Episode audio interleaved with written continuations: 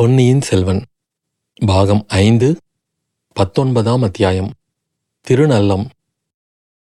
ஜோசியர் வீட்டின் ஓட்டுக்கூரையையும் அதனுடன் தன்னுடைய உயிரையும் கெட்டியாக பிடித்து கொண்டிருந்த வானதி காவேரி நதியின் உடைப்பு வெள்ளத்தில் மிதந்து மிதந்து போய்க் கொண்டிருந்தாள். வெள்ளம் அவளை மேலே மேலே இழுத்து கொண்டு கிழக்கு நோக்கிச் சென்றது. சில சமயம் மெதுவாகச் சென்றது, சில சமயம் வேகமாகச் சென்றது. வேறு சில போது பெரிய சுழல்களிலும் அந்த வீட்டுக்கூரை அகப்பட்டு கொண்டு சுற்றி சுழன்று தடுமாறி கொண்டு சென்றது. வெள்ளத்தின் ஆழம் அதிகம் இல்லாத மேட்டுப்பாங்கான இடங்களில் சிலபோது சென்றது.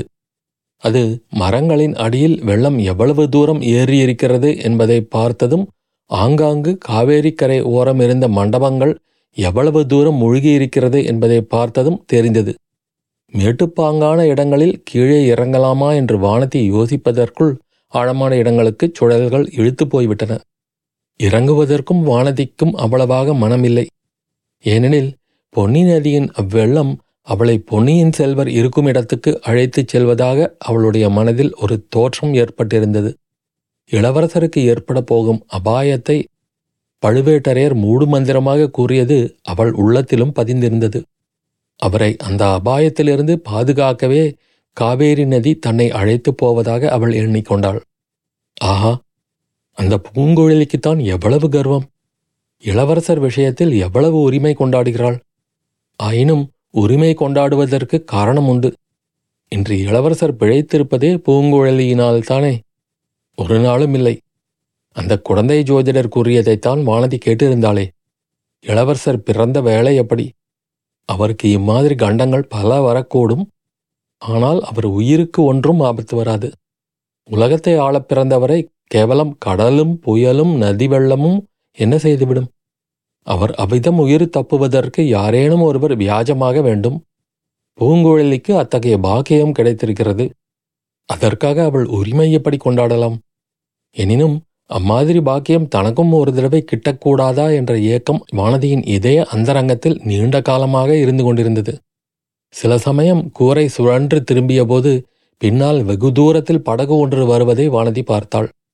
அதில் பெண் ஒருத்தியும் ஆண் ஒருவரும் இருப்பதும் தெரிந்தது. யார் என்று நன்றாய் தெரியவில்லை. பெண் படகு செலுத்தியதை பார்த்ததும் அவள் ஒருவேளை பூங்கோழியாயிருக்கலாம் என்று தோன்றியது. தன்னை வெள்ளத்திலிருந்து காப்பாற்றத்தான் வருகிறாளா? இளைய பிராட்டி அனுப்பி வைத்திருக்கிறாரா? போதும் போதும், அவளுக்கு இளவரசர் கடமைப்பட்டிருப்பதே போதும். தானும் வேறு நன்றி கடன்பட வேண்டாம். கூடவே கூடாது. தான் அவளால் இந்த வெள்ளத்திலிருந்து காப்பாற்றப்படுதலே கூடாது. சில சமயம் படகு அவளுக்கு அருகில் நெருங்கி வந்துவிட்டது போல் இருந்தது.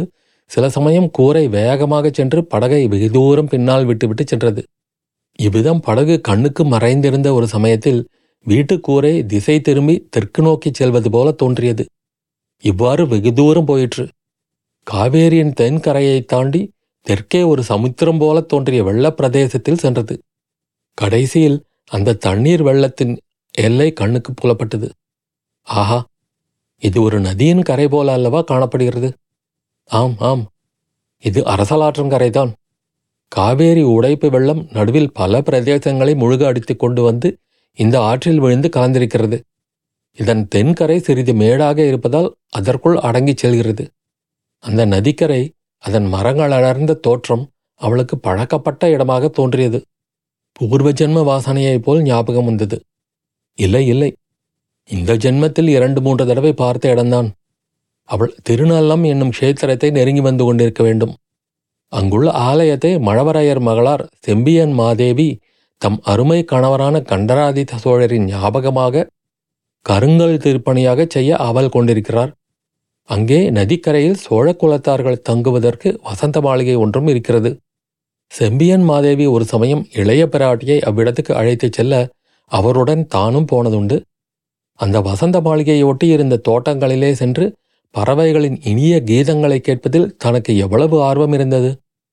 ஆஹா, அப்போது அங்கு நடந்த ஒரு சம்பவம் வானதியின் உள்ளத்தில் என்றும் மறக்க முடியாதபடி ஆழ்ந்து பதிந்திருந்தது. அத்தியாயம் முடிவு.